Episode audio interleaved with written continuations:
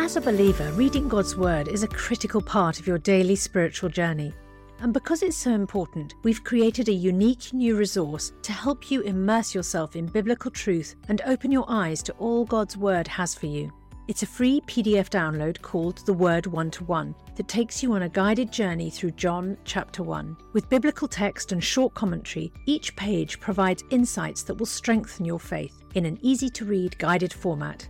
There's truly no other resource like this. Download your free PDF copy today at premierinsight.org forward slash resources. That's premierinsight.org forward slash resources.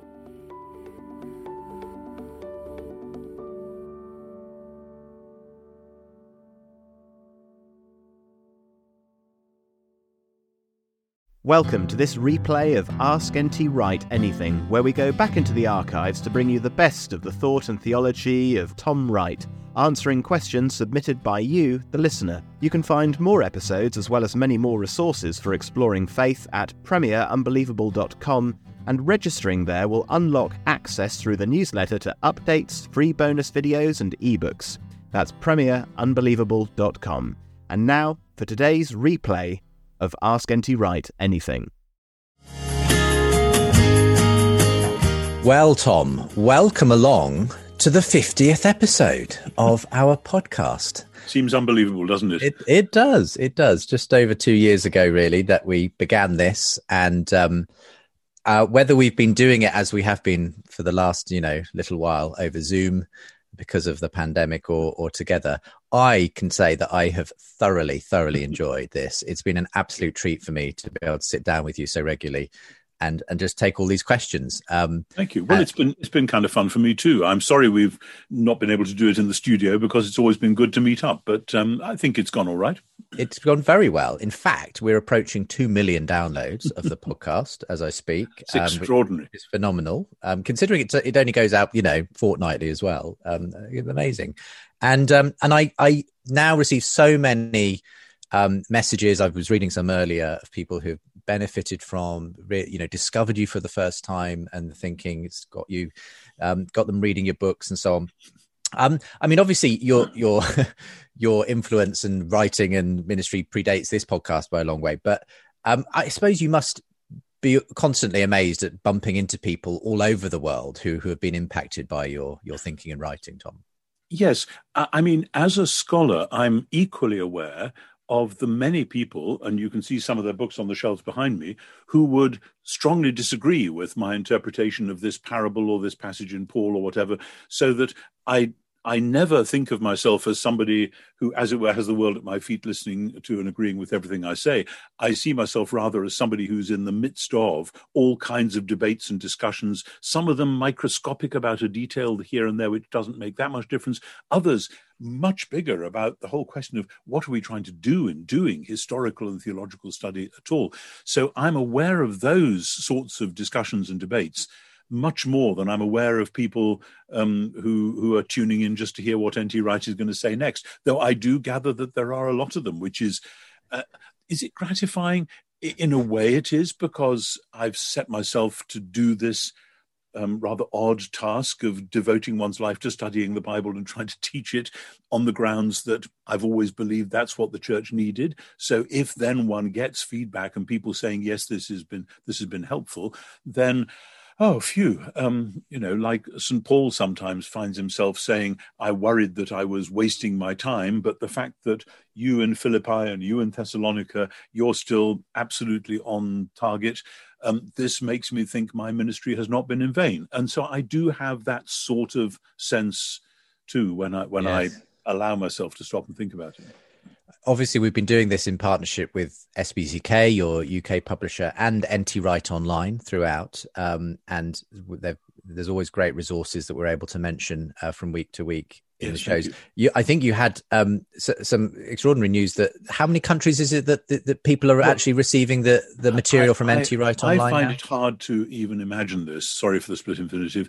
Um, but I gather that we have students in 191 countries now. And since there are only 197 countries in the world, that means pretty well worldwide coverage. Now, obviously, most of the students that do the NT Wright online courses are in America, Canada, Britain, um, probably Australia and South Africa, I think. But clearly, it's spread much more widely. And we do occasionally get messages from people in places that I've barely heard of and could hardly locate on a map, whether it's Kyrgyzstan or wherever.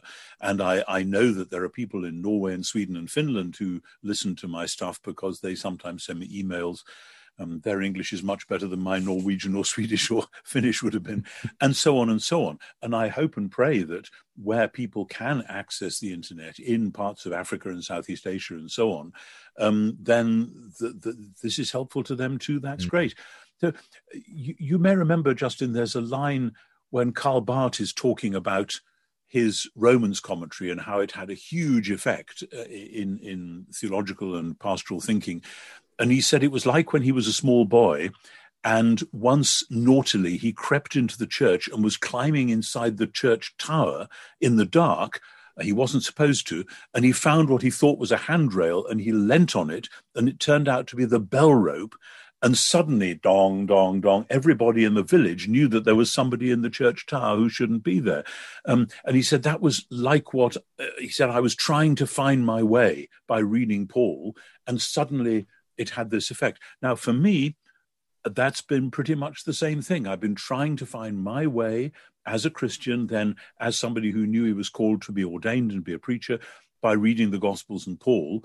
And as I have been feeling my way forwards, a lot of people from very different backgrounds have said, Oh my goodness, that's helpful. Please tell us more. Mm.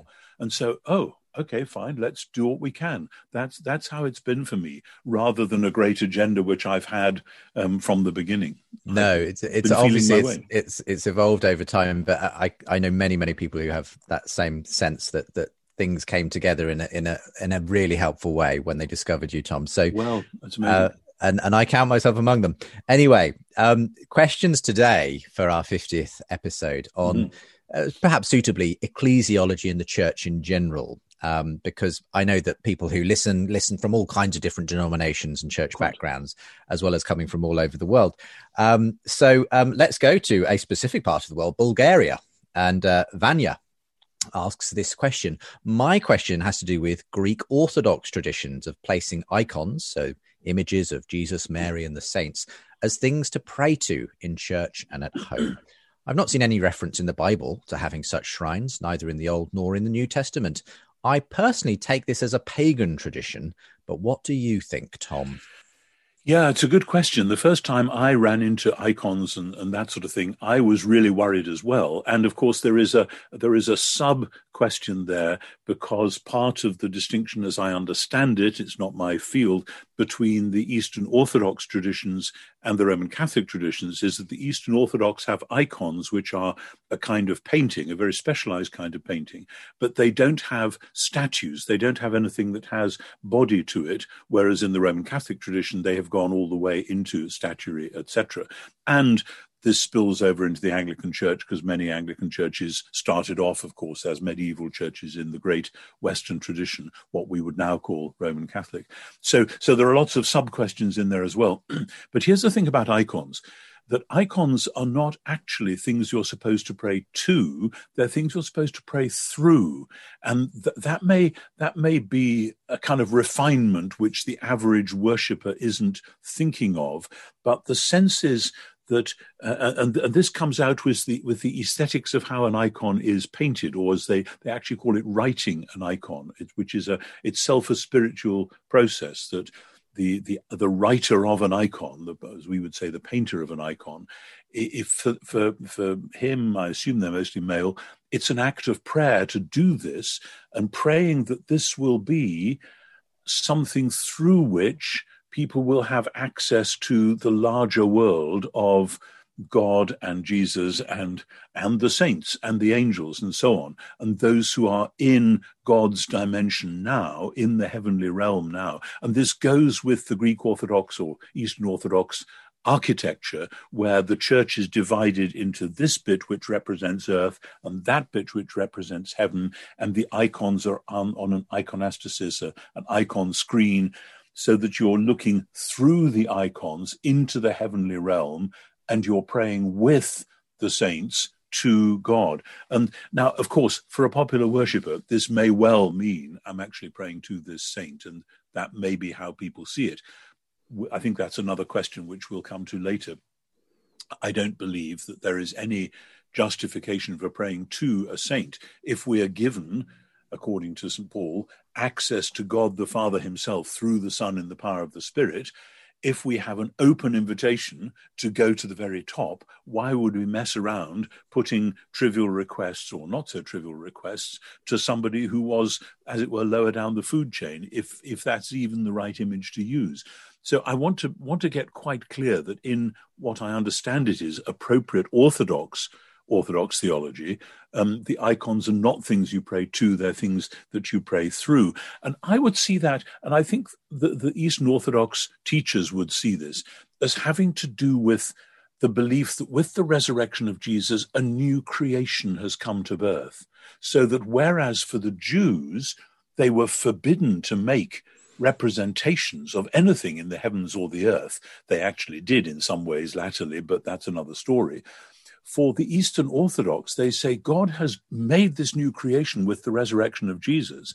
And so, in this new world, we too are to be co creators. So, we can paint these icons not in order that they be idols like pagan idolatry, but that they be expressions of beauty which we create through which we see God's beauty and which help us then, when we look at the world, the sun and the moon and the stars and the mountains and the rivers and all the rest of it and the animals, we don't worship them, but we worship God, the Creator, whose life and love we see reflected in them. And at the center of the picture, of course, we worship in and through Jesus himself, who is the new creation. So we need to see that there's a larger thing going on there, even if it can degenerate into a little bit of popular I- idolatry on the side, which I think in many of the sadly Western traditions it has done and, and, and did. So I would want to re inhabit the icon tradition, even though I think for many people that may be rather a rarefied way of, of mm. going at it. I have a feeling Rowan Williams has written on icons. Hasn't he? I think he? he? probably has. Yes. yes.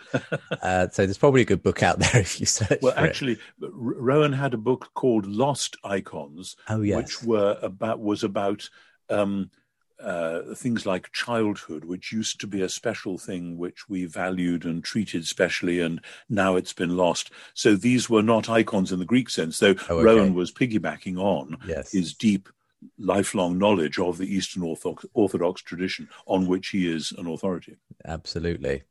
Um, from Bulgaria to Alabama, Stephen. if you'll forgive my impersonation, Stephen, I'm, uh, I've no idea what your accent is. Um, uh, Stephen says, I've come to Anglicanism from a more evangelical Protestant background, and I'm struggling with what to do with the doctrine of the communion of saints. Specifically, I have lots of Catholic friends who seem like they take this doctrine too far, especially as it applies to Mary. So, what's a sensible Anglican? That's obviously a category of Anglican that Stephen would like to fall into. What's a sensible Anglican to make of praying for saints' intercession? Perpetual virginity of Mary, the Immaculate Conception, and the like. Okay, thanks, Stephen. Yes, uh, th- th- this is for many people a murky area, and particularly if you've had um, a good experience within a broadly Catholic tradition, whether Roman Catholic or Anglican Catholic, where a certain amount of veneration of the saints and invocation or veneration of Mary seems to be simply part of the deal, part of what you do.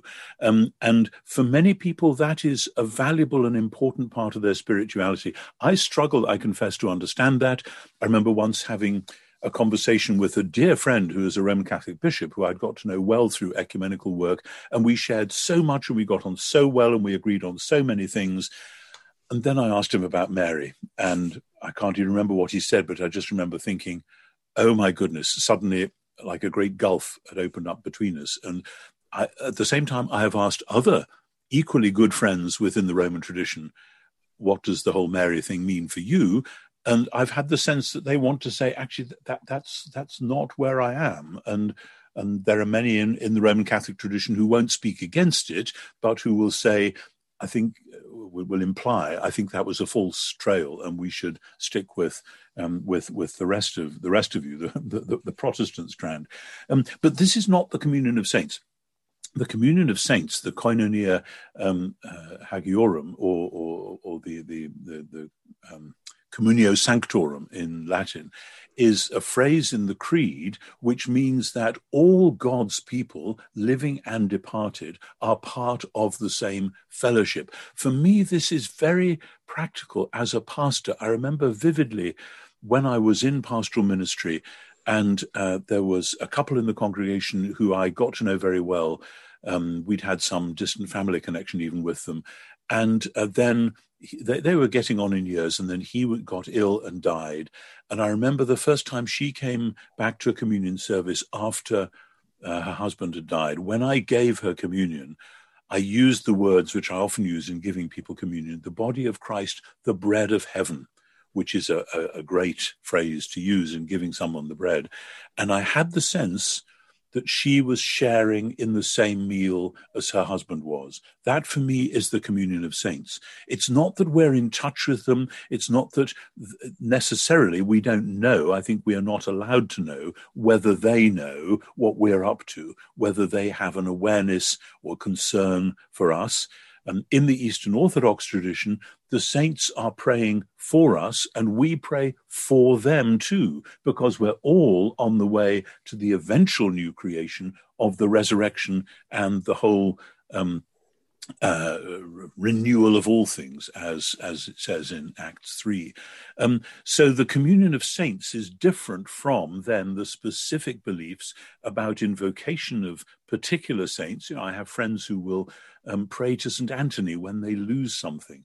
That, mm. for me, does seem to be dangerously sliding down the slope towards um, a form of paganism. Here's the, the, God who deals with lost objects or whatever it may be.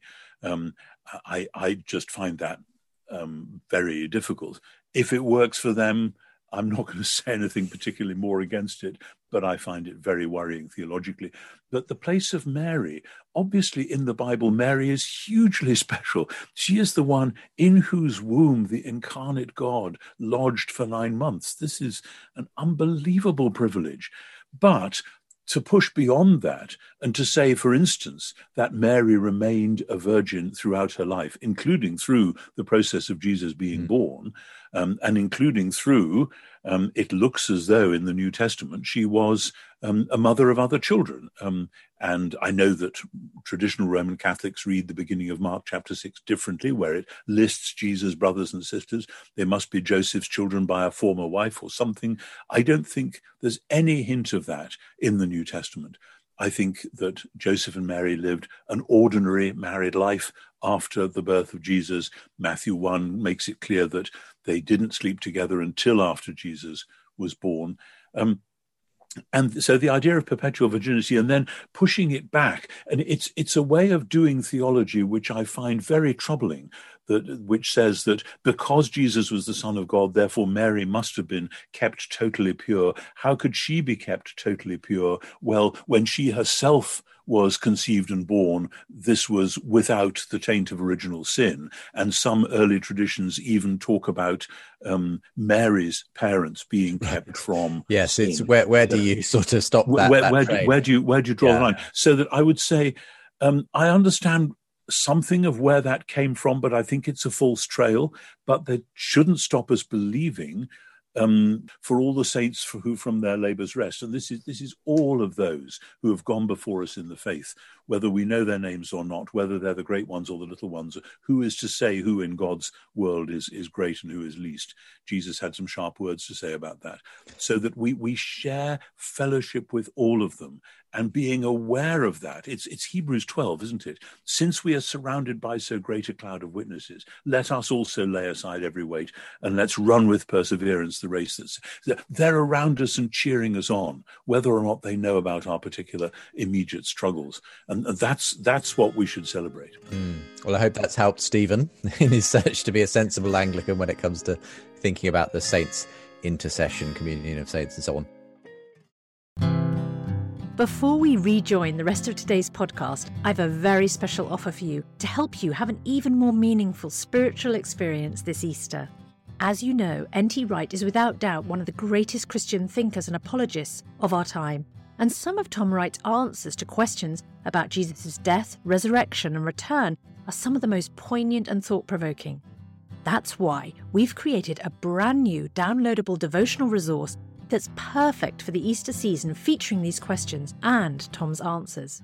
This five day devotional journey titled Jesus' Death, Resurrection and Return is only available to friends like you as our thanks for your gift today. And remember, your support is truly critical to help keep resources and podcasts like Ask NT Wright Anything and Unbelievable going strong, because this ministry is completely funded by friends like you.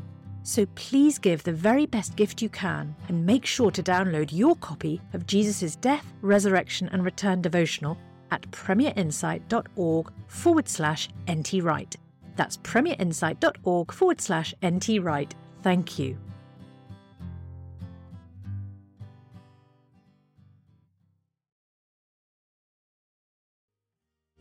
Harry in Southport sort of has a related question, which which is again about the way different traditions have grown up in different churches. Um, how are we to hold in tension the traditions that the church has built up and what we see in the Bible? For instance, the practice of baptizing infants and confirmation when there doesn't appear to be any biblical precedent for this. So I'm assuming Harry, the way he reads his Bible, doesn't see a tradition of infant baptism, um, but rather that it was adult baptism and that and that confirmation, which is obviously part of the tradition, especially in Anglicanism, uh, to, to sort of confirm those promises made on behalf of the child. That that for him isn't particularly biblical. It should be something that happens at baptism, presumably. Um, hi, Harry. And uh, Southport always has a good um, ring for me. That's where my wife's parents lived when we got married, and we actually got married in the church on Lord Street, Christchurch, Southport. So if you know that, give it a wave. Although I'm afraid they probably do baptize infants and have people confirmed there. Um, but so so I have good memories of of Southport. Um, this is, of course, a, a, question which goes back and back and back over the last few centuries. And it, it, came to the fore, particularly after the Reformation, when the emphasis in um, post Renaissance Europe was very much on the individual and on what the different traditions and so on meant for the individual. So that if somebody had just grown up in a church context where they'd been baptized um, as an infant without thinking about it, and then suddenly had an experience of faith later on, they would look back and say, I don't know what that early thing was that happened to me as a child. This is much more important now. And so we get the rise of the Anabaptist movements, particularly in the 16th and 17th century, um, which become then the forerunners of what we now know as the Baptist churches. And of course, there are many, many different varieties and branches of Baptist churches. Um, for me, as an Anglican, um, I grew up in a church which baptized infants. I was baptized myself as an infant. I was then confirmed on my 15th birthday, actually. Um, I remember it well. It was a time when I was very conscious of this people had made promises in relation to me and they'd been around me my grandparents my godparents my parents themselves. They had been praying for me uh, and i know i'm very lucky in this respect because an awful lot of people who were baptized as children didn't have that kind of surrounding support as they should have done. So that when i then stood up on my 15th birthday and said yes this is for me too i knew what i was doing. I meant every syllable of it. And and that for me was a great moment of being welcomed into adult membership of the family. And I do want to say, as an aside, but an important one, that people who say we must only baptize adults, it then tends to be that they, within a Baptist church, they tend to bring for baptism young teenagers, people who are 12, 13, 14, 15, um, at the same sort of time that in my tradition those people get confirmed. And they then have exactly the same problem that we have with confirmation that people get confirmed, but then they drift away, and through their teens, they find that someone other than mother can cook half decently, literally and metaphorically. Uh, and but it's just the same in Baptist churches. In other words, you don't solve the problem of lapsed membership by saying we will only baptize adults. Rather, if you look at um, Romans 6 and if you look at 1 Corinthians 10, uh, Paul seems to assume that people come into the church, they get baptized, and then they have to be told, Don't you realize what just happened to you? Now you've got to make real for yourself what it was that that was all about dying and rising with Christ, using the Exodus narrative in 1 Corinthians 10, you have come out of Egypt. Now, watch out, because some of the people who came out of Egypt were grumblers, they were immoral, um, God was not pleased with them, they died in the wilderness. So you may have been baptized, you may have shared in the family meal, but watch out, you too can be tempted and fall. And so I, I, think we need to wrestle with these issues in a, a, more biblical way, actually, than just saying, oh, there's nothing in the New Testament about child baptism the answer is there that actually in the New Testament, there are passages like Colossians 2, where Paul lines baptism very closely with circumcision. And almost he's saying that baptism is the Christian version of circumcision. Obviously, baptism is for women as, as well as men, whereas circumcision for the Jews was just for, for boys. But um, Paul seems to be saying baptism is the rite of entry, and you come in as a family. When the Philippian jailer um, is told by Paul, um, believe in the Lord Jesus and you will be saved, you and all your household. Paul doesn't say, and by the way, anyone under the age of 12 will have to wait a bit. Um, they just baptize them all. And I know that we can't prove that they had infants in the household, though it's quite likely. Um, but there doesn't seem to be that worry in the early church at all because they are thinking more corporately. I wonder, Harry, if you've read a book which um, I would recommend you strongly it's by, and you may not like this, by a Catholic priest called Vincent Donovan, and it's called Christianity Rediscovered. Vincent Donovan, Christianity Rediscovered. Donovan went out as a missionary to a tribe in East Africa who had never heard of Jesus, never heard the gospel. And as he lived among them, demonstrated the love of God to them, and told them about God and Jesus, when eventually they decided this was the time they were going to get baptized, he wanted to say, Well, some of you I know do now believe, but others don't quite. And the chief said, No, you don't understand. We are going to get baptized. We now believe, and we will help the people who don't yet uh, quite figure it all out. And Donovan describes this as rediscovering something about the early church. Now, that may not convince everybody, and please read the book, don't just take it mm. on my say so. But there's all sorts of things like that. The other thing to say is that the church has always believed that God is active by the Holy Spirit, leading the church forward into clearer visions of all truth. Now, I'm a great believer in the Bible being the Bible. The Bible is the basis. And I'm always worried when people say, oh, the Holy Spirit has now told us this and this and this, which there seems to be, it seems to be miles away from the Bible. However, there is something about has the church totally got it wrong all these years? Well, the Baptists have said so. So we must make up our minds about that.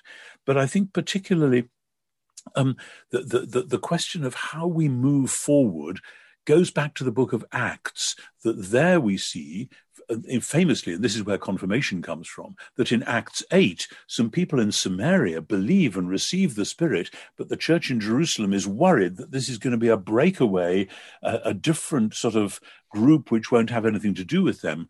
So Peter and the others go and they lay hands on those who had believed.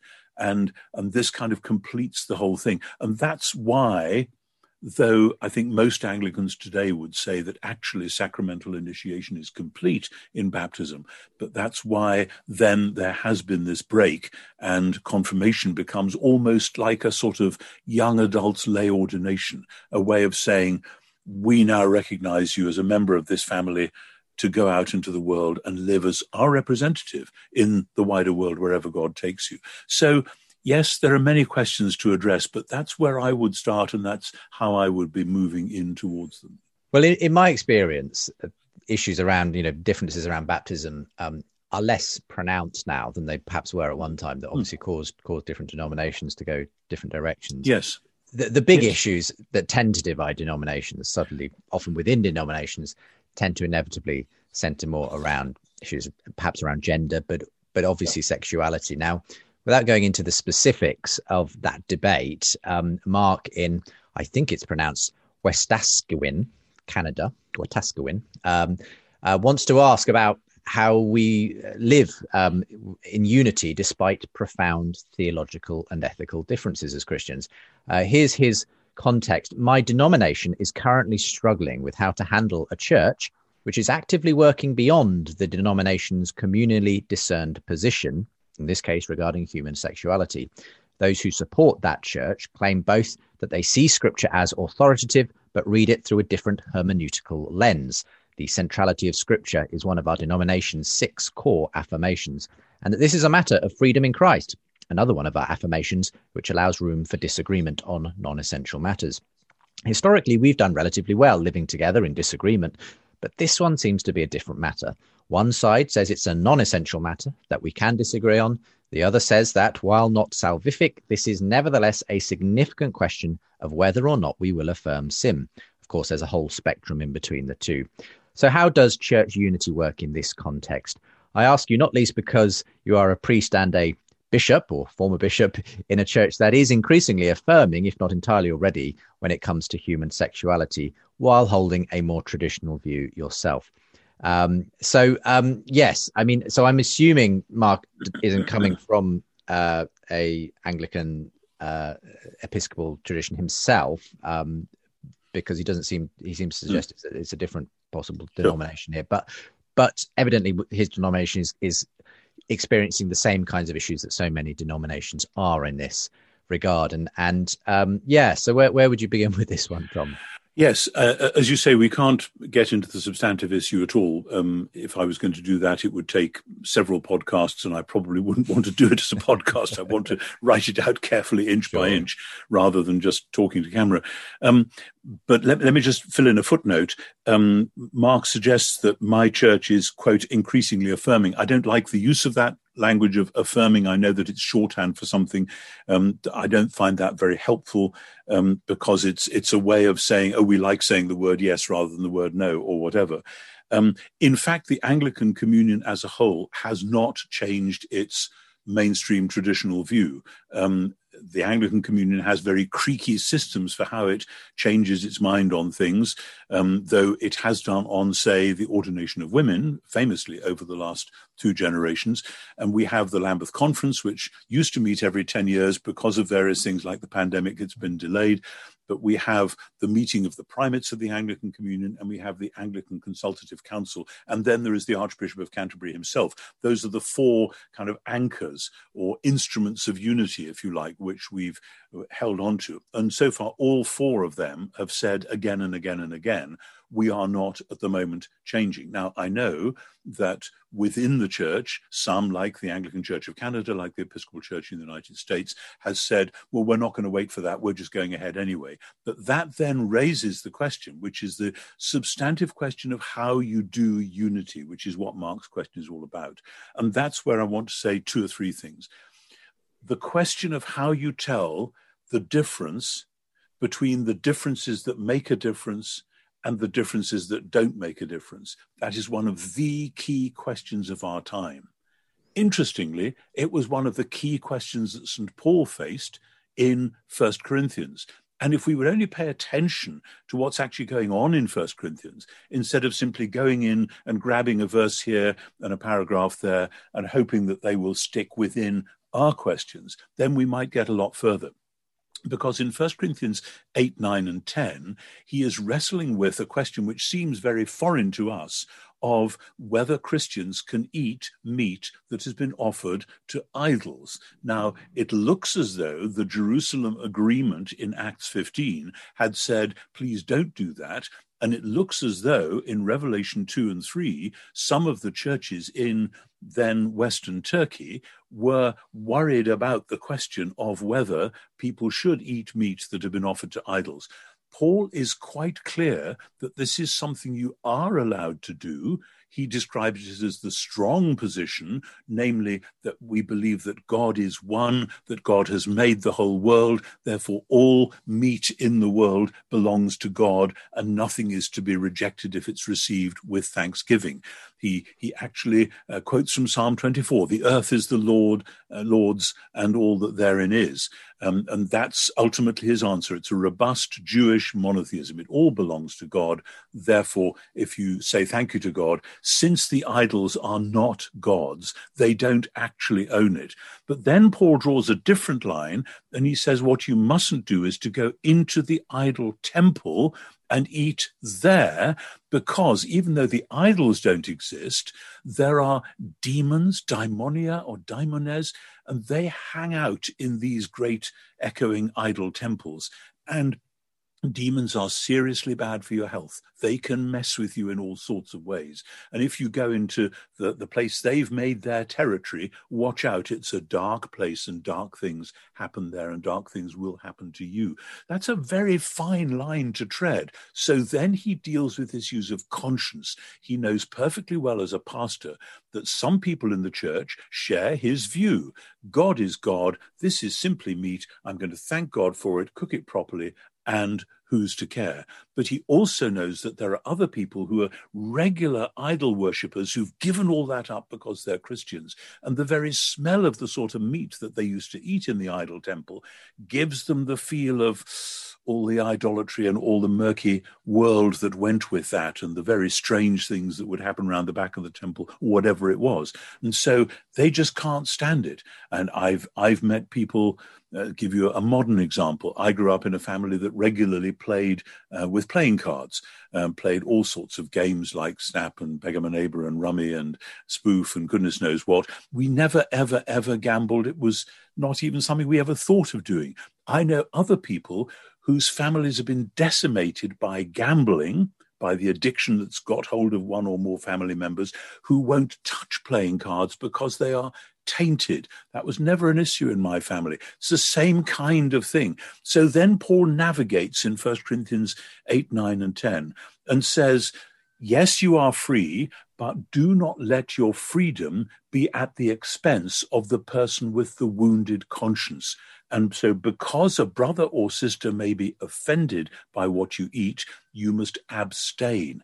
That is the principle that many churches have completely ignored when they've said, first, this is something which we shouldn't divide over, and then, second, therefore, we're going to go ahead. Then they've said, and if you've got a bad conscience about it, well, deal with it, grow up, um, join us. That is precisely what Paul rules out. You must respect the conscience of those who say, actually, no, this is not something I can do. That's perhaps the most important thing to say there. There are other huge issues and if you read the rest of First Corinthians, particularly chapters five and six, there are issues about which Paul doesn't say that. This is the difference between the issues, the differences that shouldn't make a difference and the differences that do make a difference. In chapter five, there's somebody who's been committing incest, who's been sleeping with his father's wife. Paul doesn't say, well, some of us believe in incest and some of us don't, so let not the one judge the other and vice versa. He says, no, this is a scandal the person must be ejected from the Christian fellowship because a little leaven leavens the whole lump. In other words, 1 Corinthians 5 and 6 deal with things where the difference does make a difference and what is required is discipline. 1 Corinthians 8, 9, and 10 deal with differences which shouldn't make a difference, but here's the rule for how to handle the consciences of those who've got problems. Now, footnote often in my church circles, it, especially in American Anglicanism or Episcopalianism, it is said Queen Elizabeth I, one of the great founders, as it were, of uh, the Anglican movement, famously said she didn't want to wait, make windows into men's souls, so she was going to allow liberty of conscience. That was specifically about the uh, uh, what you say about the Eucharist, about the presence of Christ in the bread and the wine, that that was the thing which people had fought each other about and had burnt each other at the stake. She said, You can believe what you like about the presence of Jesus in the bread and the wine. Is it a representation? Is it literal? Is it symbolic? What? He said, We're not going there. Many people have taken that as though it was saying, therefore we're going to have complete liberty of conscience on everything else. I once heard a sermon in an Episcopal church which said the great thing about being an Anglican is you can believe what you like. Some some of us believe in the resurrection of Jesus and some of us don't. It doesn't matter.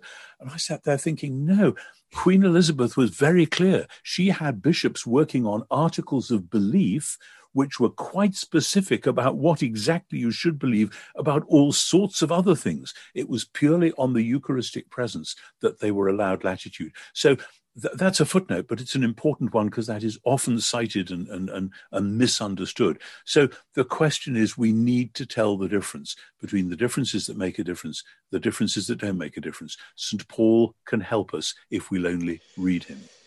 Okay. Well, I, will ask one, just one follow up question though, which, which is the, the, heart of this, and, and then we'll we'll draw a close to today's podcast. Um, but how does church unity work in this context when you're having disagreements about which where the differences lie? Obviously, in this particular case, one church is saying, no, we think this is one of those conscience issues, and the other church saying, no, it's one of those that really does matter. How how do you do unity then? Well, it, it, that is very very difficult, and that is where um, different churches have been and still are, obviously, right now.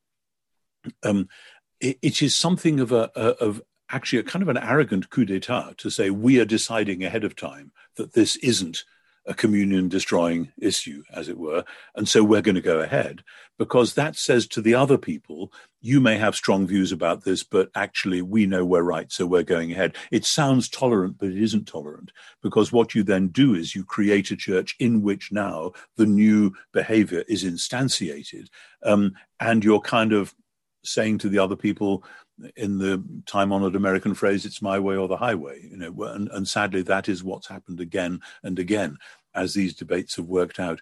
Uh, when we look and see what Paul is doing, uh, go back to Paul in First Corinthians, but also in Romans 14 and 15, we see a way of lovingly navigating these things, which isn't about saying we know we're right, so we're going to go ahead.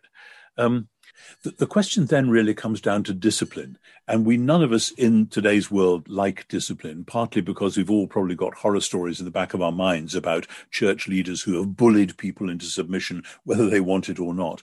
But ultimately, the church from the beginning has always had some form of discipline, of discipline in belief and of discipline in behavior. And there are forms of behavior which, right from the beginning, the church has known were were not appropriate for those who named the name of Jesus, those who'd been baptized.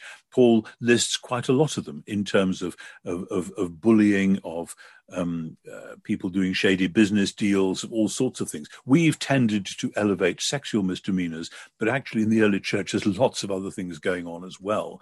And the absolute obligation towards kindness, generosity, charity, patience, humility, these are the big things Chastity is in there as well, yes, but let's uh, try and get a sense of proportion, not to downplay the importance of chastity, but to upplay the importance of all the other things as well. And then let's say, how does the leadership in your church handle it when this sort of thing seems to be going wrong? And how does the leadership do that handling without itself becoming bullying and overbearing and so on?